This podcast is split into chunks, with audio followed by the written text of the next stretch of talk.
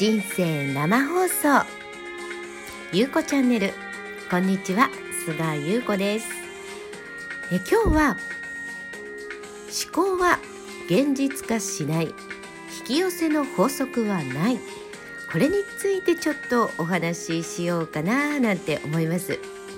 まあ、よくあの思考は現実化するとか引き寄せの法則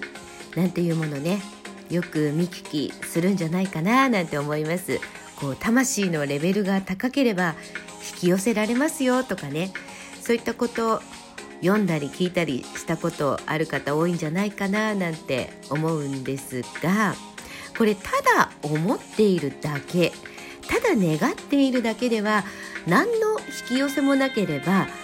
思考が現実化することもありませんよね。何かこうアクションを起こした結果、例えば あ, あとごキロ痩せたいな、ダイエットしたいな、目が覚めたらごキロ痩せてる私なんていうのをずっとこう思い描いていても一向に痩せないですよね。あごキロ痩せたいと思った時に何かアクションを起こします。運動しようとか食事制限しようとか、そうやって欲しい情報を自分で探したり自分が行動すること、もうこのまずやあの行動することでその痩せた私が叶うわけなんですよね。でこうネガティブとかポジティブとかいうのよくあるじゃないですか。これネガティブもポジティブもどっちも表裏一体のもので、どっちもこう私たちこう人間の肉体には必要なものなので、なんかポジティブがダメだからネガティブに変えなくちゃとか、そういったことはね一切考えなくていいんですね。あのよくこういつもネガティブに考えられなくて、あネガティブな考えばっかりでポジティブに考えられない、なんかいつも自分はこう悪い方向悪い方向に考えちゃうんだなんていう風になって、こう病院行ったりとか診断を受けたりする方いますよね。そうするとなんかこう病名がついて帰ってきます。まあ、例えばうつ病だったりとか、あとなんだろう精神なんとかかんとかっていう病名がつけられるんですけれども、あのー、このネガティブな私って結構素敵っ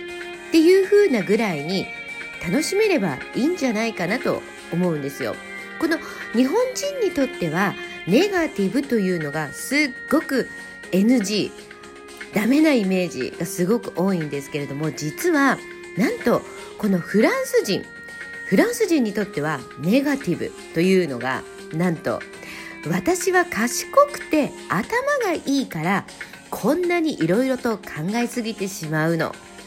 くるくるパーは悩まないでしょ、アンニュイな私って素敵というね、そのネガティブがステータスなんですよ。なかなか面白い世界観だと思いませんか？なんかね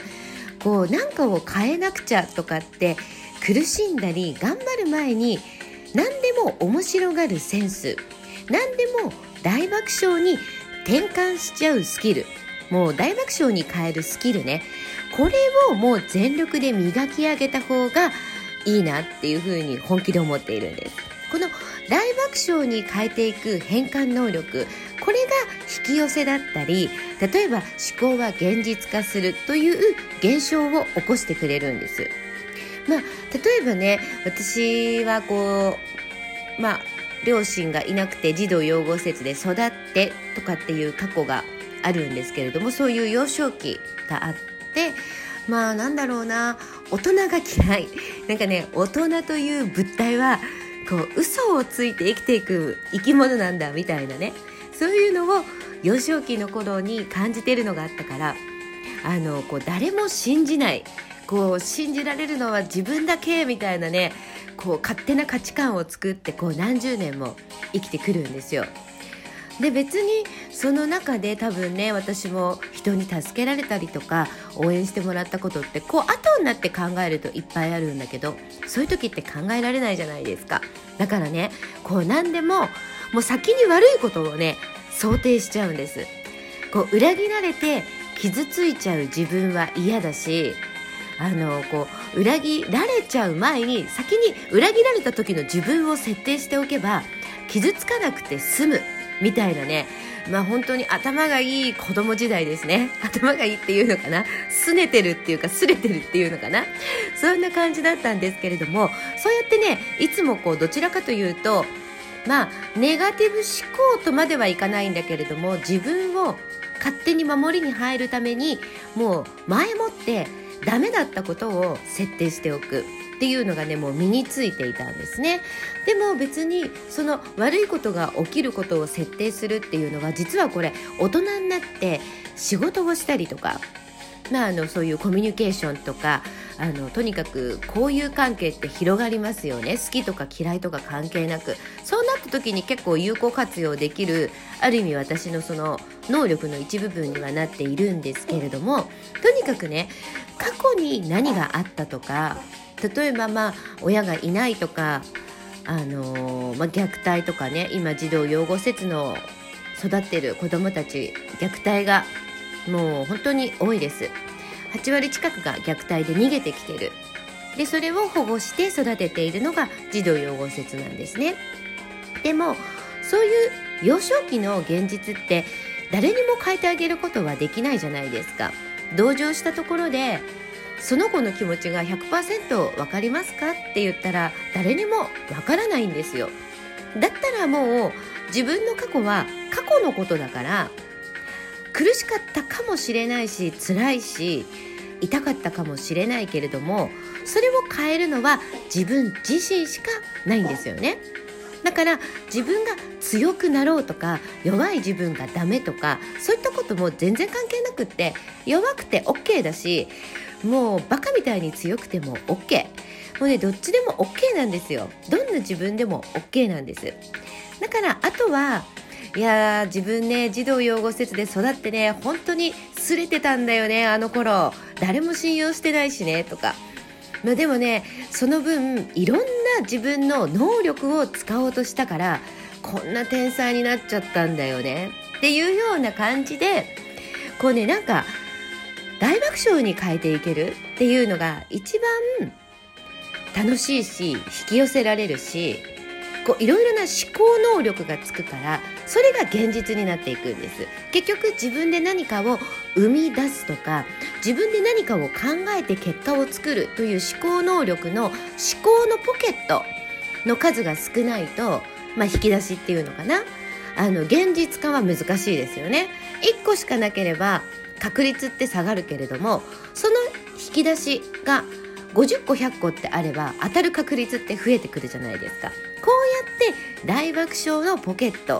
思考の変換力、これを変えていくことで、引き寄せだったり思考の現実化っていうのが叶うんです。なので、ただ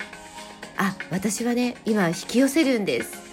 す、思考は現実化するからこういうふうに思い描いてるんですってやってもダメなんですね。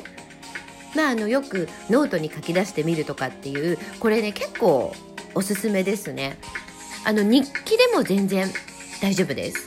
まず日記からでいいんで、長く書く必要もないし、もうね、その日思ったことで OK、 もうこんなに傷ついて最悪とか、もう本当にあいつムカつくとか、もうね、そんなさん行でもいいんですよ。そういったことをどんどん言葉にして出していく。でそれ後から読み返してみるのもなかなか面白いですし、そうやって自分はどういう時に傷つきやすいのかとか、どういう思考を持っているのかっていう判断の一つにもなるんですね。なのでぜひぜひそういう引き寄せとか、えー、思考は現実化する、こういったことを、まあ、実現させたいなとか、まあ、実際に実現させるためには、えー、思考の変換能力、大爆笑に変える変換能力、この思考力のポケット、引き出しを何個も持っていること、そのためには